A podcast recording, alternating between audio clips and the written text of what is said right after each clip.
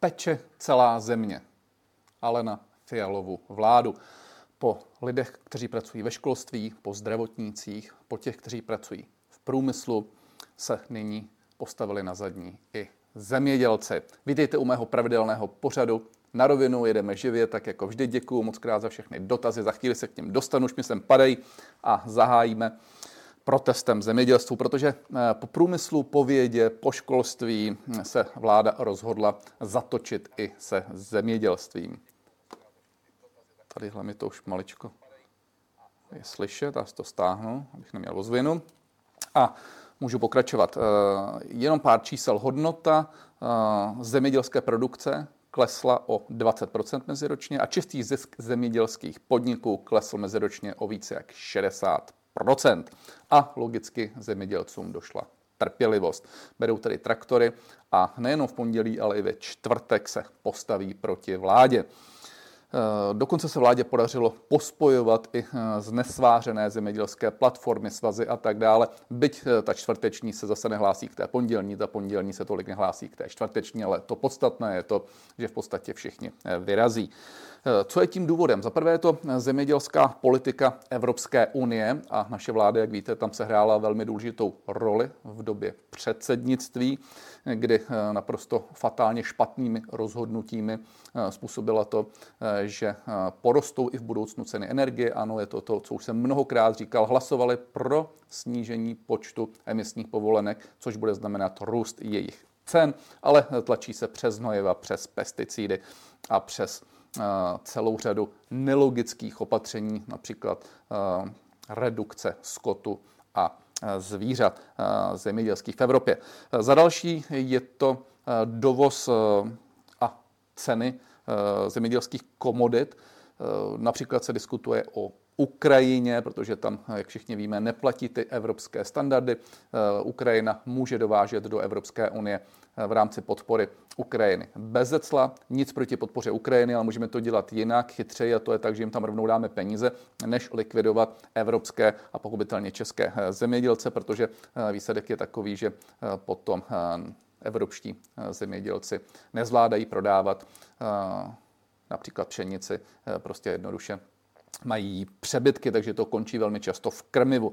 Eh, problém máme ale i s bramborami, jestliže náš zemědělec prodává brambory do supermarketu za 12 korun, supermarkety prodává za 30 korun a ještě si vybírá levnější nákupy například od Španělů, kde se jedná o nekvalitní rané brambory, tak asi něco v pořádku úplně není. Není dobře rozhodně to a měli bychom se na to dívat, že se vyváží živá zvířata a poté nakupujeme příklad kruty, eh, už zpracované maso do České republiky, jinými slovy maso, na kterém už je ta přidaná hodnota, která zůstává třeba v tom Německu. Že zde extrémní přeregulovanost uznává dokonce dnes už i minister zemědělství a e, že e, se e, pokračuje v té nesmyslné klimatické politice, kdy Česká republika se připojuje k tomu pevnému jádru Evropské unie, ačkoliv by nemusela, protože v rámci Green Dealu jsme tam vyjednali výjimky, respektive nemusí plnit všechny země stejné požadavky. Nemluvě o tom, že jsme za to získali nějaké peníze, které nedokážeme ani dobře přerozdělit. Vláda místo, aby jednala se všemi aktéry, kteří se uh, chtějí zúčastnit demonstrací, uh, tak zvolí osvědčenou vládní taktiku. Za vším hledej proruské síly, které chtějí ad jedna svrhnout demokratický režim. To fakt celá vážně řekl dneska pan ministr Výborný v té debatě, kterou jsem s ním měl na primě. Ne, oni nechtějí svrhnout demokratický režim, oni chtějí svrhnout fialovou vládu, což si myslím, že je naprosto správné. Že jsou bezpečnostním rizikem Vždycky, když se nám něco nelíbí, je to bezpečnostní riziko. Vzpomeňte si, že bezpečnostním rizikem se stalo i hnutí ANO. A víte kdy? Podle eh, pana eh, místopředsedy sněmovny Bartoška, když jsme řekli, že by se měly přehodnotit poplatky eh, veřejnoprávním institucím a že by se mohlo jít jinou cestou. Například jako funguje v Belgii, ve Španělsku, v Nizozemsku, na Slovensku a jako se třeba chystá udělat Velká Británie. Tak v tu chvíli jsme se stali bezpečnostním rizikem, takže takhle asi oni přistupují ke všemu této rozdělování společnosti, této nálepkování a tak dále. A ještě tvrdí, že eh, ti organizátoři zneužívají farmáře. Takže nakonec ještě udělali blbce ze všech farmářů, protože jsou podle nich nesvéprávní a vůbec neví, kam jedou, proč jedou a tak dále. Nedivme se potom, že tahle partě věří už jenom přímý příbuzní a to už si začínám jak si lámat hlavu s tím, jestli to jsou opravdu i ti přímí příbuzní, protože dvouprocentní absolutní důvěra vůči této vládě je historicky minimální minimum. Méně to prostě nebylo, nebylo nikdy. To je to, co jsem nazval, že je třeba udělat a to je ta defializace. Proto ji musíme udělat. Tak druhá oblast, ke které bych se chtěl vrátit a která zarezonovala tento týden, je inflace, která naštěstí a díky bohu klesla podle očekávání v lednu 2024 na 2,3% a je to dobře. Popravdě řečeno, že bude klesat, bylo jasné je pravda, že se tak uh, typovalo, že by to mohlo být někde kolem 3%. Ono je to 2,3% podle ČSU, podle Eurostatu to je o něco více, to ještě uvidíme. Eurostat to vydá v příštích dnech, typu, že to bude někde 2,7-2,8%, takže se to bude blížit k těm 3%, ale v každém případě je to dobře. A proč je to očekávané? No, protože uh, inflace v roce 2023 v lednu, čili měří se to leden 23, leden 24, byla tak strašně vysoká, tenkrát byla, nepletu si kolem 17-18%, tak pochopitelně nebylo jiné možnosti, než že to teď poletí dolů. Nemluvě o tom, že tam je ještě jedna technická věc a to je to, že skončil na konci roku 2022 ten eh, spackaný energetický úsporný tarif Josefa Síkely, který se ale započítával eh, do, eh, té, do cen energií. Takže zjednodušeně řečeno, žádné velké překvapení, vláda na tom nemá žádnou zásluhu, protože to, co ona tvrdí, že je to díky eh, tomu konsolidačnímu, my říkáme daňovému balíčku, no to mohlo skutečně vymyslet jenom eh, energetický opravdu negramota, eh, protože ten začal platit až od 1. 1. roku 2024. To ani technicky se do toho ještě nemohlo dostat, protože pochopitelně ta inflace se měří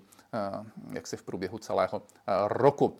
Varující je to, že meziměsíční inflace mezi prosincem a lednem je 1,5%, což je poměrně vysoké, čímž opět narážím na to, že víceméně v to srovnání s tím lednem 2023 může být trochu zavádějící, ale v každém případě je naprosto směšné to, jakým způsobem si to vláda, vláda jak se přivlastňuje. A ona říká, no, když byla vysoká, tak jsme za to mohli my a teď nám nechcete upřít naší radost.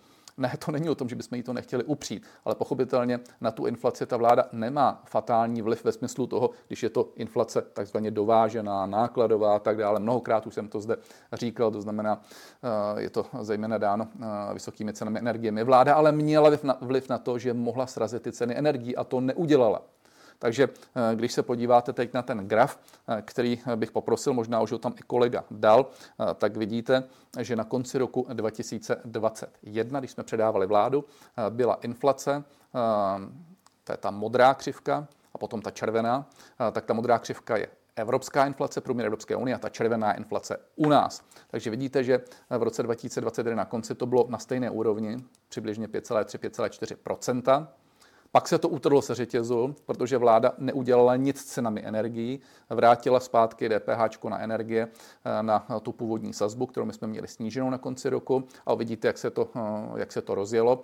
A tam vlastně ostatní země už reagovaly, bohužel Česká republika nikoliv. Takže jsme se v jednu chvíli dostali až na dvojnásobek eh, průměru Evropské unie. A nyní se to začíná zase přibližovat. Eh, na konci roku 2021 to ještě, eh, pardon, 23 to ještě nebylo, eh, nebylo srovnané. Teď v tom lednu očekávám, že se to podle Eurostatu skutečně srovná. Takže na tom vidíte, jakým způsobem to ta vláda promáchla, i když je pravda, že na to nemá jenom vláda vliv, samozřejmě i centrální banka, ale vláda má fiskální nástroje, rozpočtovou politiku, ale hlavně regulatorní nástroje a ty měla v době energetické krize použít, například zastrpovat ceny u výrobců.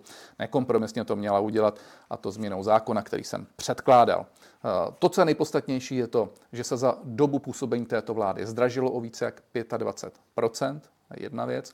A to, že dneska pan premiér Fiala eh, tvrdí, že vlastně dochází ke zlevňování, tak mám ten pocit, že už se úplně zbláznil. Protože jestliže je inflace byť nižší, někde na úrovni těch 2,3%, no tak to neznamená, že se zlevňuje. Pane premiére, ještě jednou, zdražuje se, akorát, že už se eh, nezdražuje takovým tempem, jako eh, za vašeho působení v roce 2022 a roce 2023. Jednodušeně, to, co stálo 75-76 eh, korun, dnes stojí 100 korun a pan Fiala se mne ruce a říká, v tomto roce už to bude stát jenom 103 korun. V každém případě v je ještě důležitá jedna věc, a to stojí za zmínku. Vzpomínáte si, jak na konci roku říkala vláda, buďte klidní, my sice zvýšíme regulované platby za energie, ale to se vás prakticky nedotkne, protože bude klesat uh, ta takzvaná silová cena elektřiny. Naštěstí klesá, ale samozřejmě uh, vláda opět lhala, neměla to dopočítáno a my jsme říkali, bude se zvyšovat ta cena energie. Nebude to pravda třeba pro všechny nějakým drastickým způsobem, ale bude to o jednotky procent, spíše o nízké desítky procent. A pro někoho, kdo měl 21 fixováno, tak to třeba bude o vyšší desítky procent. Tak tady máme první výsledky. Český statistický úřad uvádí, že elektřina meziměsíčně mezi prosincem a lednem stoupla o 12,1% meziměsíčně. A meziročně, mezi lednem 23 24 o 13,3 A to podotýkám, že ta elektřina byla velmi drahá už i v lednu roku 2023. Víceméně koresponduje to s tím, co eh, jsem zde už mnohokrát uváděl, ale máme eh, opět nejaktuálnější data. Já bych poprosil o další graf, že energetická inflace podle OECD je nejvyšší v České republice. Více jak 30 eh, 30,8% v tom je elektřina, plyn a pohonné hmoty. Za námi Turecko a Kolumbie, nebo nejdříve Kolumbie, tuším pak uh, Turecko. Uh, takže ano, nejvyšší cena, respektive nejvyšší růst cen uh, energií a to se logicky potom zobrazilo i v tom, že jsme na konci minulého roku měli nejvyšší inflaci podle Eurostatu eh, ze všech zemí Evropské eh, unie. A mohl bych dál pokračovat, eh, že tento týden se opět aktualizoval koeficient, nebo ne koeficient, ale porovnání toho, jak rostl hrubý domácí produkt s předcovidovým obdobím a není, takže jsme nejhorší z celé Evropské unie. Jediní, kteří nemají růst hrubého domácího produktu, jinými slovy, kteří jsou na tom hůře než před pandemií, a to, že máme nejhorší průmyslový sentiment jakožto průmyslová země, tak to už jsem zde rovněž zmiňoval minule. Nedivme se potom, že odchází společnosti do zahraničí a že tady nechtějí investovat zahraniční investoři. Živáč na víkend, co jsem pro vás připravil tentokrát, Eurythmics. Já jsem na tuto kapelu, skvělou kapelu mimo jiné, v Annie Lennox, eh, Stewart a tak dále, eh, přišel eh, začátkem 80. let. Tehdy jsem četl v Německu v Mnichově, jako dneska to vidím, tuším, že jsem jmenoval ten německý magazín Music Express nebo nějak podobně, byl takový hodně odborný. A četl jsem tam skvělý rozhovor s Davidem Gilmourem, to mohlo být někdy na začátku 80. let, kdy připravoval About Face, bylo to jeho album z první poloviny 80. let. A tam on se zmiňoval, že existuje skvělá eh, parta, která se říká Eurythmics, tenkrát ještě nebyly tak úplně známí a eh, že stojí za to si je poslechnout. A já tenkrát jsem se snad koupil, myslím, tu desku, eh, nebo jsem si někde nahrál na kazetu, už si nespomínám, a hrozně mi to chytlo. A, a je to skvělá kapela. Vybral jsem písničku When Tomorrow Comes z roku 1985, tuším, nebo 95, teď si nejsem jistý, já jsem se tady nepoznamenal, ale, ale to není podstatné. Podstatné je to, že v, jsem ji vybral ze živáče, který eh, byl v roce 2007 z Osla, už tedy ne jakožto Eurythmics, ale pouze Annie Leno, skvělá zpěvačka, moc se mi to líbí, ta písnička. Proč jsem si vybral, až přijdou zítřky, nebo když přijdou zítřky, tak já myslím, že to je jasné. Musím poznamenat, že tak, jak jezdím po eh, České republice takřka denně někde jsem, tak vidím, že lidé ožívají. Ožívají, protože už měří metr a že přece jenom 19 měsíců do konce téhleté zoufalé party už je docela optimistické číslo. No a uh, to je to poslední, co bych vám chtěl ještě říct, uh, kde se budu nacházet příští týden. Proč? No, protože uh, teď jsem toho hodně objezdil, nebo jezdím průběžně a píšete mi, že nevíte, kde budu, ehm, tak jenom pro vaši informace. Dávám to na Instagram, každý den tam aktualizuji, kam pojedu v tom daném týdnu nebo v těch příštích dnech, ale zase jste mi někteří psali, že třeba se nedostanete na Instagram, tak eh, v uvedu eh, jenom, kde budu v tomto týdnu. Jinak v tomhle prošlém týdnu, eh, co skončil, tak jsem toho měl celkem dost. 12 zastávek jsem měl, byl jsem v Benešově, ve Vlašimi, v Nymburku, v Poděbradech, v Saleticích, v Čelákovicích, Poříčanech, Mladé Boleslavě a dalším. Setkávám se tam zejména s vámi na takových mini mítincích. Obvykle je to v nějaké hospodě nebo je to někde hm, na nějakém sportovišti. Vždycky si tam sezve pár desítek lidí, kteří, kteří mají zájem se se mnou poz, poznat a popovídat a mimo toho jezdím tedy hodně po průmyslu, po živnostnících. V tom týdnu, který nás bude čekat, tak v pondělí budu večer v Jesenici, v úterý budu na Švestkové dráze a v Postřižíně, ve středu budu na Dobříši odpoledne, ve čtvrtek budu celé odpoledne prakticky skoro celý den vlastně v Ústeckém kraji, mám tam několik zastávek a v pátek budu v Opavě a v okolí, takže opět těším, že se tam s vámi setkám. Ne všude tam jsou meetingy tedy s lidmi, ale většina uh, to tak je, ale třeba v té Opavě tam mám hlavně hodně firem. Tak, pojďme na vaše dotazy. Ondra. Asi tady jenom sjedu. Ještě momentík, abych tady na nikoho nezapomněl. Kritizujete vládu, že dává málo peněz do školství, kultury, sportu, zdravotnictví a tak dále.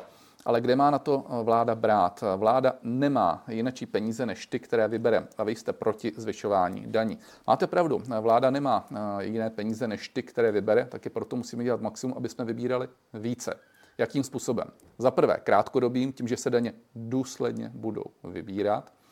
Eh, vůbec nechápu, proč vláda zrušila elektronickou evidenci tržeb a připravila se o nemálo zdrojů podle eh, finanční zprávy o 13 miliard, kdyby byly ale třetí a čtvrtá vlna ještě, mohlo by to být více jak 20 miliard. Eh, za další, a to je ten střednědobý a dlouhodobý horizont, to je ta moje strategie, moje vize, investovat do výzkumu, do vývoje a vytvářet tady ekonomiku založenou na přidané hodnotě, jinými slovy, podporovat profitabilitu, podporovat ziskovost a poté samozřejmě všechny zdanit, ale ne tím, že jim budu daně zvyšovat, ale tím, že je budu důsledně vybírat. To, co říkám, je vlastně skandinávská cesta, holandská cesta, švýcarská a to je to, na co připravujeme opět strategii Country for the Future, země pro budoucnost dvě. Dávám to dohromady s velmi úspěšnými lidmi z biznesu, z vědy, z dopravy, eh, z výzkumu, eh, z energetiky a tak dále a představíme ji v příštím roce a bude to naše vlajková hospodářská rok. V momentě, kdy přijdeme k vládě, tak ji začneme okamžitě, eh, okamžitě eh, zavádět. No a pak samozřejmě je to ještě krátkodobé opatření eh, a to je struktura v těch výdajů, které dnes jsou.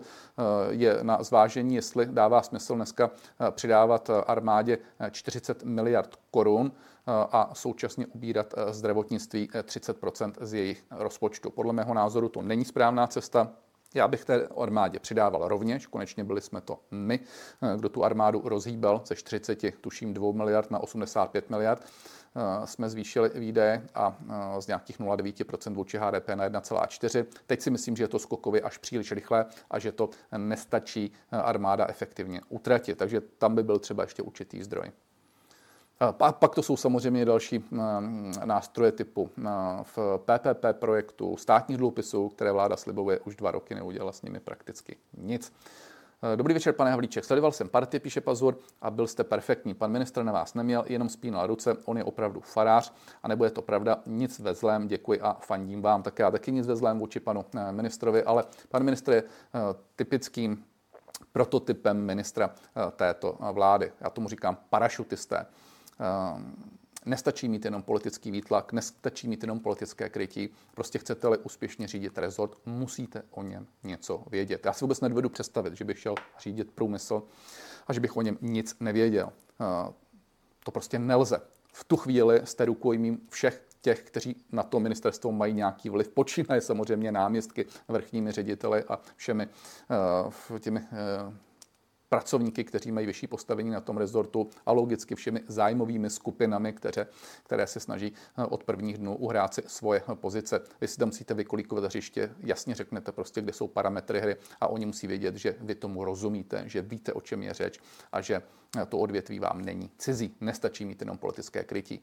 Já jsem dneska třeba v té eh, party byl chvíli až nešťastný, protože eh, to jsou tak elementární věci, které ti ministři neznají a říkají úplně přesně pravý opak, že už pak to není ani debata, která vás baví. Tak, jak se vám líbil, eh, ptá se Tara, pane Havlíčku, argumentačně Matěj Gregor v pořadu Dračice Jílkové, tak tam jsem byl v, ve čtvrtek, Matěj Gregor umí mluvit. Z mého pohledu eh, to ještě není úplně zkušený člověk. Eh, chce toho hodně říct. Eh, dovede si to dobře poskládat. Eh, já s ním eh, nesouzním eh, zcela, zcela ve všem. Jeho postoj vůči Evropské unii je příliš ortodoxní a pokud se nepletu, tak on by chtěl vystoupit z Evropské unie. To je pro mě nepřijatelná věc, ale má zase na celou řadu věcí celkem zdravý názor na to, že to je mladý člověk, tak si myslím, že se umí docela zorientovat, umí se prosazovat, takže je vždycky hm, určitě určitě zajímavé prostě jeho názor slyšet, ale to neznamená, že s ním člověk musí ve všem souznít. Eh, pokračuje ještě, tady bylo by dobré, abyste byli ve vládě ve složení ANO, SPD, Svobodní, eh, motoristé a tak dále, ale bojím se, aby se zase nevytahoval covid, ale řešilo se hospodářství. Hlavně, ať zanikne ČSSD, ODS, KDU, ČSL, TOP, tak oni asi nezaniknou, ale eh, tím, že strčili hlavu do pěti koaliční smyčky s výjimkou tedy ČSSD, dívám se tady, tak eh, zejména ty menší strany tak ztrácí, ztrácí na autenticitě, ztrácí na nějaké originalitě nejvíce je to vidět na KDU, ČSL, takže eh, jestli nás opravdu chce školit strana, která dneska bojuje o 2 nebo o 3% já tomu rozumím, chápu politickému boji, ale myslím si, že by si nejdříve měli začít zamýšlet nad tím, co oni nedělají, nedělají správně. Radím. Tak naposledy to máslo. A radím nám zase bude dávat ceny, ceny másla. Tak já jsem se dneska nepodíval, protože jsem spěchal, takže, takže nemám aktuální ceny, za to se omlouvám. Tak, eh, tak to nakupuje ekonom Radim Dohnal. Tak, tak se nám poklubte Radime. S jedním titulem. Výborný. Makro 43,12, Penny Market 32,90, Norma 42 a tak dále. Já už to nebudu všechno číst, teď se tady uh, ukázal, jak kupujete výhodně máslo a pokračujete. Tak to nakupuje mistr světa Amoleta Havlíček se čtyřmi tituly v Tesku. Madeta 58, Milko 55, Tatra 53. A teď si představte, píšete, že by Havlíček měl být na starosti zakázky. Tak, tak první, co je radě, já nenakupuju v Tesku, nevím, jak jste na to přišel. Já nakupuju tam, kde to mám nejblíž a to je pro mě Bila a Albert. No, je to eh, v blízkosti mého, mého bydliště. Zajímavý je ale jiná věc. A to je to, co tady píšete, že vlastně vy říkáte, eh, ten, kdo má více titulů, tak by měl eh, nakupovat eh, šetrněji, levněji. No vidíte, já si to úplně, úplně nemyslím.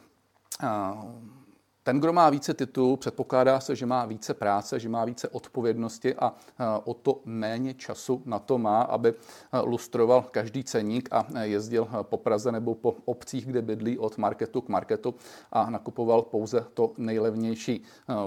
To je prostě realita. Já jsem si svoje tituly nezískával proto, aby jsem se s nimi chlubil, ale proto, eh, abych něčeho dosáhnul.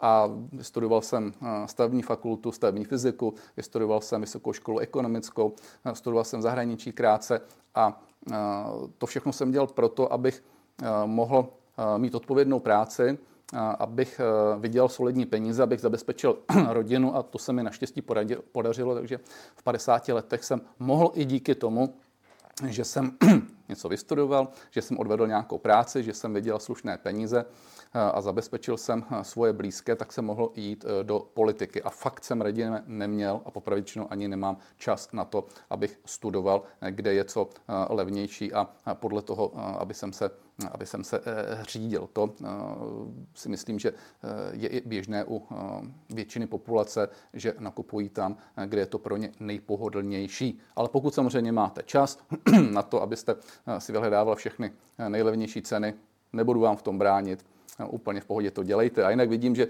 už tady několikrát zmiňujete moje tituly a váš titul. Jestli z toho jste nějakým způsobem frustrován, tak se vám omlouvám, ale Všechno se dá, radíme, dohnat. Když se budete snažit, ještě určitě nějaký titul získáte, ale není to o těch titulech, je to spíš o tom, ehm, co potom děláte a jak jste prospěšní třeba i svému okolí. Takže vám budu držet palce. Mirka, dobrý večer. Co říkáte na prohlášení Alexandra Vondry, že pan Jandejsek dělá špinavou práci pro pana Babiše? Nejsou už koaličníci zoufalí? Už jim dochází argumenty a šíleně kopou zdravím a fandím, píše Mirka.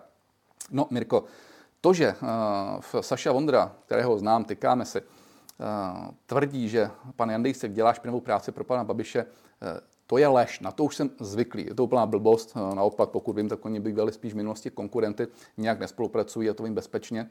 Ale to není to nejpodstatnější. Že lžou, lhali a budou lhát, na to už jsme si zvykli. Horší je to, co řekl dneska pan Vondra v partii o panu Jandejskovi.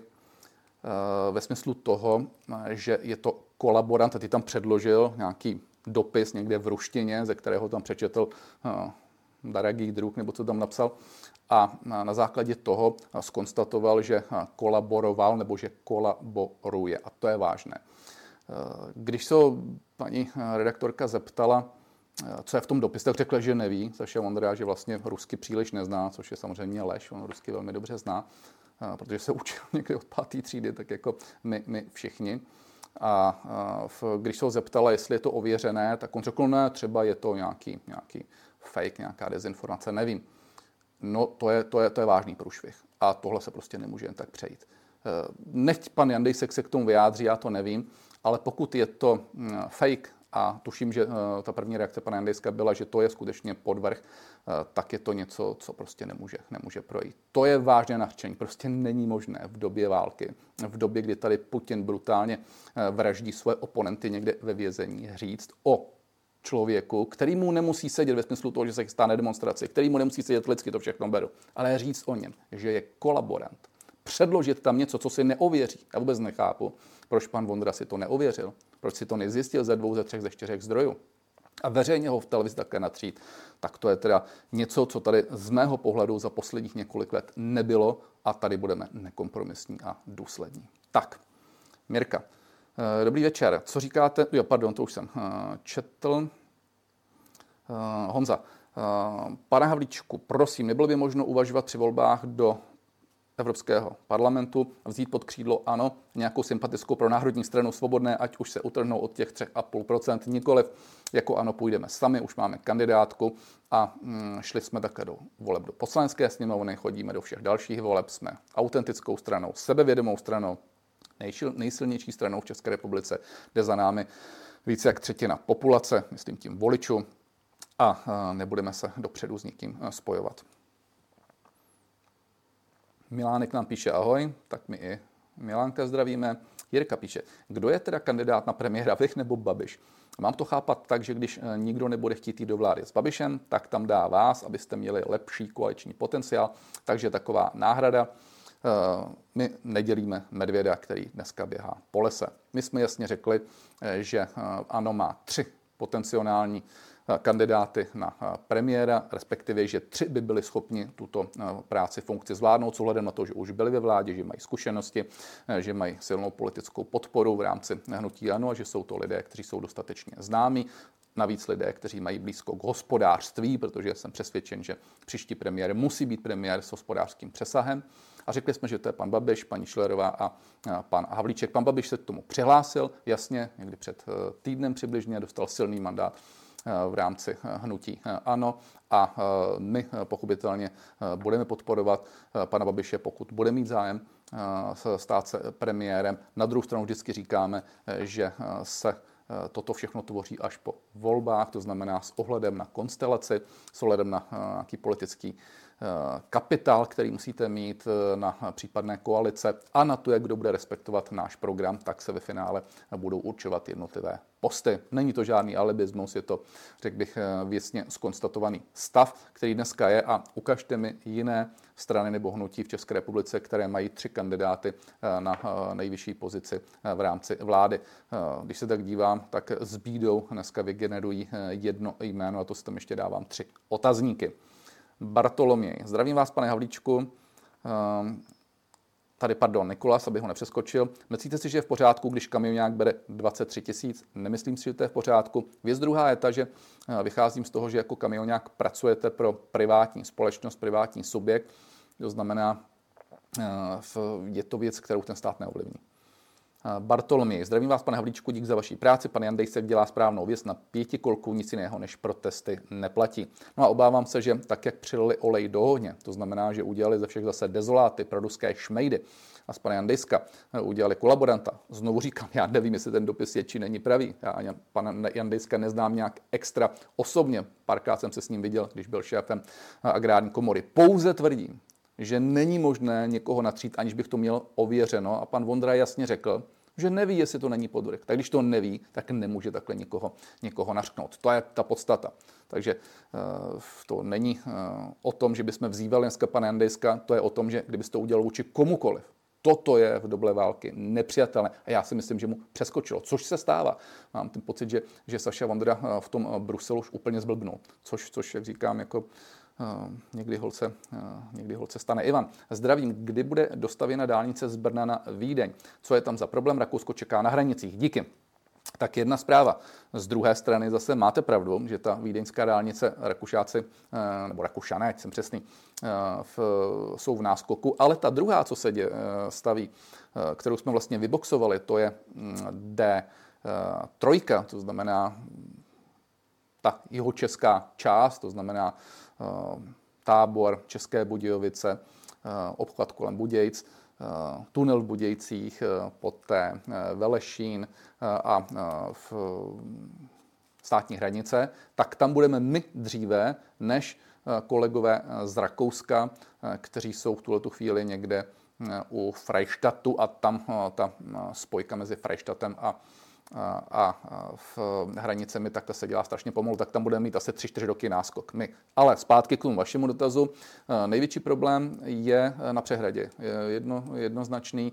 Tamto ten ekologický aktivista, ten kverulant, pan Patrik neustále neustále torpédoval. Nakonec tak jako vždycky prohrál, ale bohužel nás to stálo a Českou republiku to stálo mnoho let, mnoho miliard korun, starosti, trápení a tak dále. Takže eh, odhaduji, že by to mohlo být do eh, roku 2030 komplet. Tak eh, Podolský Laco nám píše. Dobrý den, já mám dotaz. Sleduji každý projev Putina a znám jeho názory. Umí dobře mluvit. Nevím, proč je to taková proč je tu taková antiruská nálada. Jsme slované a ruský svět není tak špatný. Tak jak někdo tvrdí.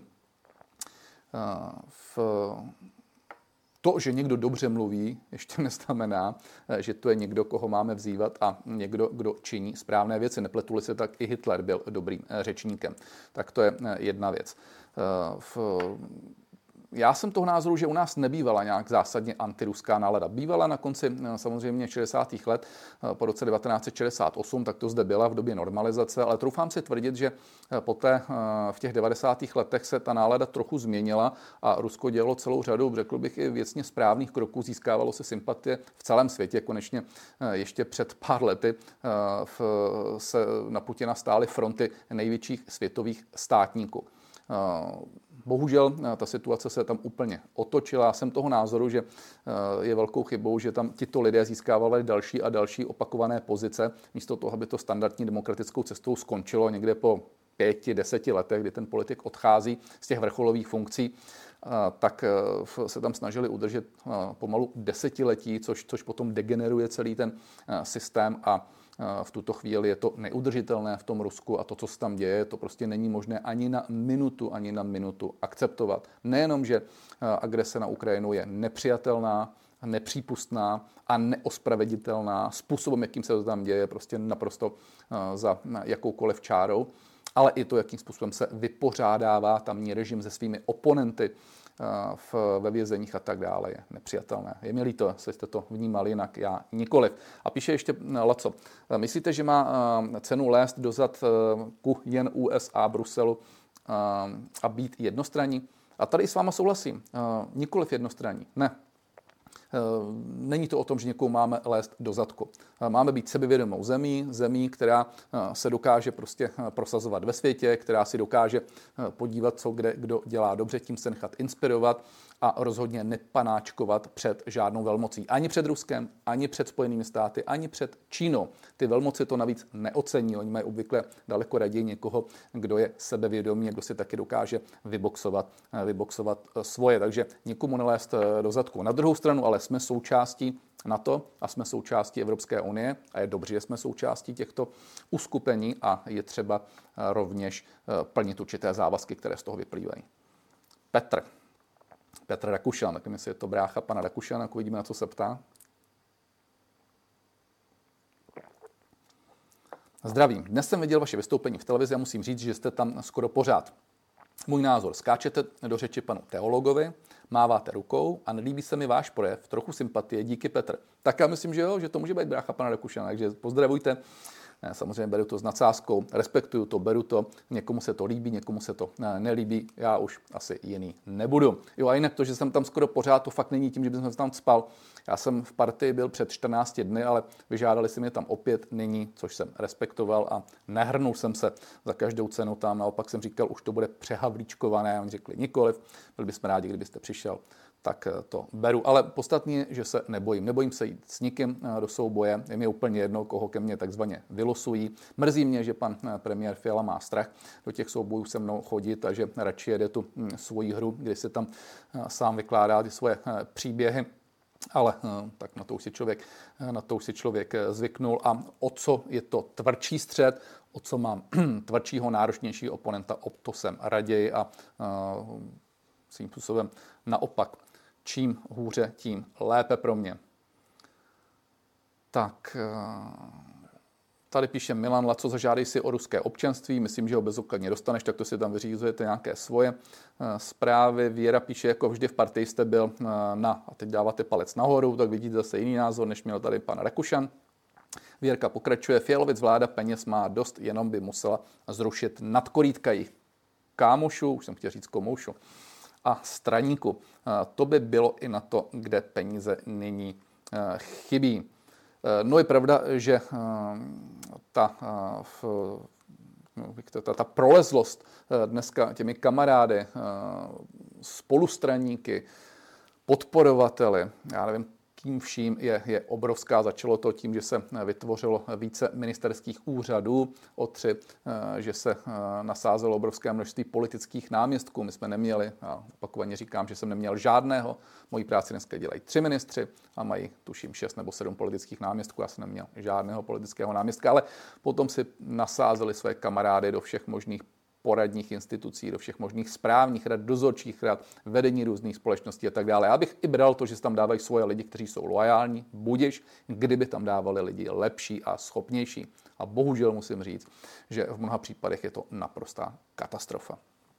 Jenom podporovatelé. Kámoši, Milan, kdo má jiný názor než pěti tak je pro Putina a to je hnus lžou, jak Fiala podle pana Babiše, pana Havlíčku držím palce, před chvílí jsem to zde říkal, já moc krát děkuji, že držíte palce. Antonio, zdravím. U Tománku jste opět věcně a odborně zabodoval. Minister zemědělství propadl na celé čáře, vypadal a působil jako agitátor z 50. let minulého století. Defializace je nutná. Držím palce a 55% ve volbách. Tak eh, těch 55% tím si úplně jistý nejsem. Eh, to, že je defializace nutná, zatím si stojím a eh, jenom zopakuji, proč jsem to řekl protože není možné dál tímhletím způsobem rozdělovat společnost ve smyslu nálepkování, ve smyslu uh, narůstajícího klientelismu, ve smyslu chybějící kompetence, profesní zdatnosti a toto všechno uh, se tyhle ty nedostatky zakrývají neuvěřitelnou dávkou arogance, přezíravosti, elitářství. Čeká se stále na signály. Povrchně se vše komentuje, za vším je PR, marketing, Ti ministři kolikrát ani neví, o čem mluví. Bohužel to musím říct i o panu premiérovi. Ty argumenty, které používají, jsou natolik katastrofální, že se drží za hlavu všichni odborníci, kteří k tomu mají co říct, ať už ve smyslu hospodářství nebo energetiky.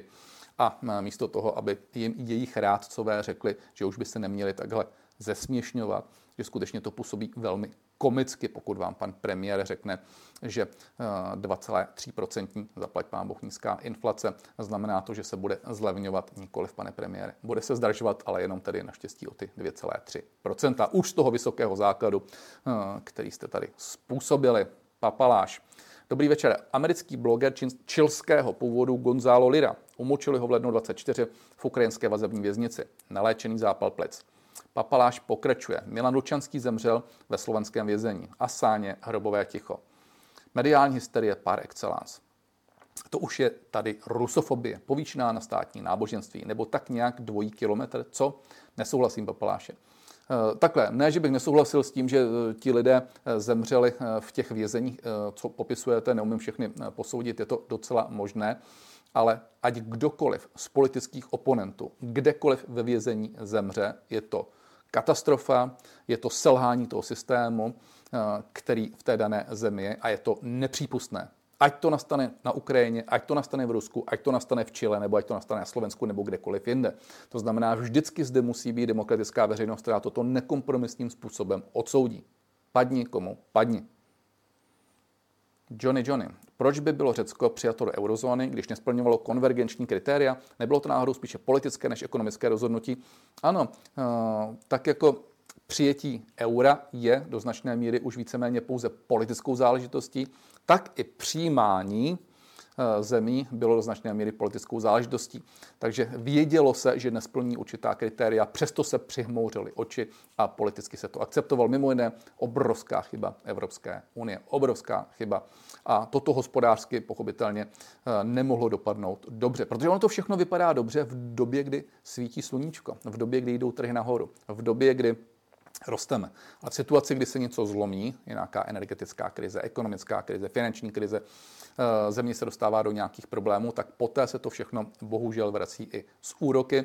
A najednou ze země, která přispívala, tak je země, eh, která je na chvostu, země, do které se musí Eh, dávat eh, peníze, které se musí půjčovat, peníze, která se musí podpořit. No a v tu chvíli je to čistě jenom o tom, kolik do té země těch peněz naléte a do jaké míry to budou akceptovat eh, jednotlivé další země, které tam ty peníze dávají, respektive jejich obyvatele. Tak u toho Řecka se to ještě ustálo, být to ještě ale jedna nebo dvě další země, obávám se, že by to silně zatřáslo celou Evropskou unii. Takže toto bohužel nás vždycky doběhne, pokud se podcení ta hospodářská ekonomická kritéria. Proto taky dneska tvrdím, Eh, některým eh, eurofanatikům, kteří křičí, musíme to euro přijmout, protože eh, se staneme součástí pevného jádra, budeme součástí té extraligy a budeme se mít lépe, aniž by vlastně vysvětlili ten ekonomický přínos a když tak to dělají o hodně povrchně anebo s velkou dávkou neznalosti, že to jsou velmi nebezpeční lidé.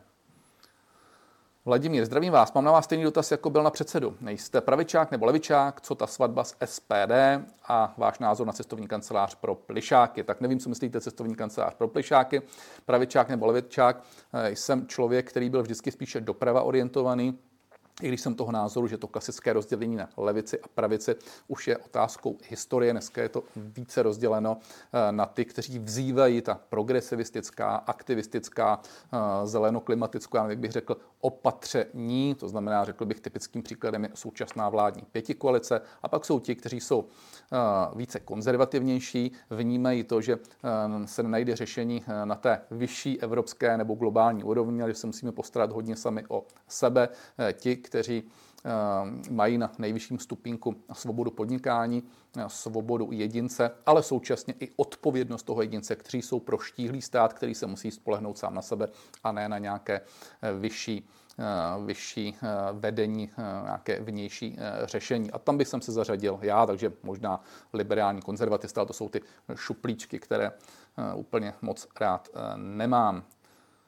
Zdravím vás, a to už jsem četl, Johnny. Proč nemá Evropská centrální banka pravomoc vymáhat a případně sankcionovat fiskální nezodpovědnost vlád. Proč jim naopak vychází vstříc prohlubování zadlužování pomocí úrokových sazeb? Nemá. Ani centrální banka nemá vliv na vládu v České republice, ani Evropská centrální banka nemá vliv na jednotlivé vlády. To bychom popřeli vlastně e, demokratické volby. Je to striktně odděleno.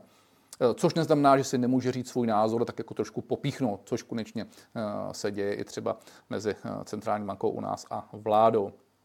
Dobrý večer, pan premiér. Eh, poraďte mi, koho volit a jak se to dělá. Nikdy jsem nevolil, chci mít plat jako v Německu, mít klid na důchod, pracuji v chemičce Litvínov a zbyde málo peněz. Pomůžete? Nepomůžu. Miloslav, dobrý večer. V posledních dnech má člověk pocit, že na traktorech přijde do Prahy Putinova pátá kolona. Už by ve Strakovce neměli co dělat. Fandím, ano. Já děkuji a vláda dělá obrovskou chybu tím nálepkováním obrovskou, protože jestli se jí teda něco podařilo v těch posledních hodinách a dnech, tak zmobilizovat možná ještě více těch, kteří chtějí přijet, protože to, že jim řekne, že jsou pomalu nesvéprávní a že jim někdo pomotal hlavu a že se v podstatě přijíždí, tak jak vypíšete, pátá Putinova kolona, tak to samozřejmě nakoplo i ty, kteří eh, třeba toto eh, zvažovalo. Takže eh, je to neskutečné, jaký amatérismus ta vláda předvádí. Neskutečný. Ale vymstí se jim to. Tak, Ježiš, to je otázek ještě, to je neuvěřitelný. Já se podívám, kde jsem skončil, tak mi to vždycky přeskočím. Tak,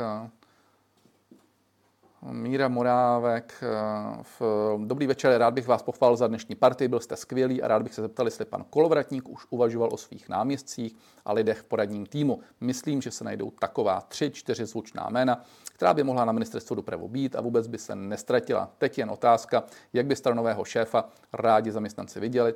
Narážím na jedno jméno z vlády Rusnoka a tak dále a dalších odborníků. Podstatné je to, že eh, velmi eh, přísně hlídám to, aby každý ze stínových ministrů mimo svých povinností, které má a tak dále, politické práce, odborné práce, pracoval se svými experty, expertními, má svůj expertní tým, a to dokonce jak regionální, tak eh, svůj expertní tým kde se schází lidé z různých asociací, svazů a tak dále.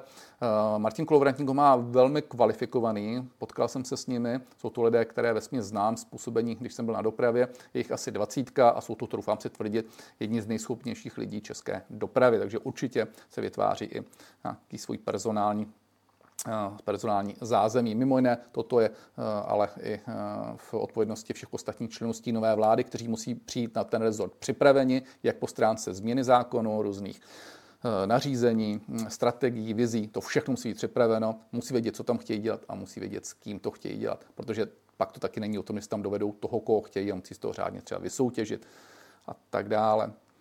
Není ta vysoká inflace náhodou měnová reforma? Děkuji za odpověď, ta se Hanka není. Jan se ptá, pane Havlíček, sleduju váš pořad pravidelně, držím vám palce, máte pravdu a čísla mluví za vše. Přeju 51% ve volbách. Honza Valenta, děkuji Honzovi. Eh, pan Kisule, nebo Is Kisule, píše, Radim dohnal. Eh, dneska jste mi připomněli jednu paní na Facebooku, která mi psala, že si mám jezdit pro 2 kg brambor 20 km k zemědělci místo do Teska, který mám u baráku a brambory mají za 20 korun. Myslím, že jste to nemohl napsat přesněji. Eh, Radin eh, píše, nevím, jestli mě nebo jestli panu Kisulemu, eh, že jsem špatným hospodářem, ale to už necháme. Radim je velký fanoušek pěti koalice, pěti koalice a trošku se do toho motá v poslední době. Eh, pan Kisule píše eh, zase panu Dohnalovi, já už to teď nebudu tady číst, to si tady věříte, pánové, když tak mezi sebou dejte si na sebe spojení.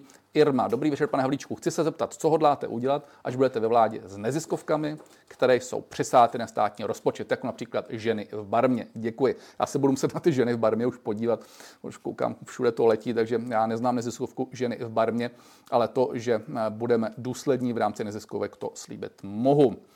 Tak a já už pomalu fakt budu končit, pak už tady vidím, že u nám se píše Kim Jong-un a tak dále, tak to jsou nějaké výkřiky. A ještě tady vidím Erka, dobrý den, dnes byl pan Vondra úplně ubohý, vytáhne před kameru dopis v ruštině a ani nemá ověřeno, to je jejich styl.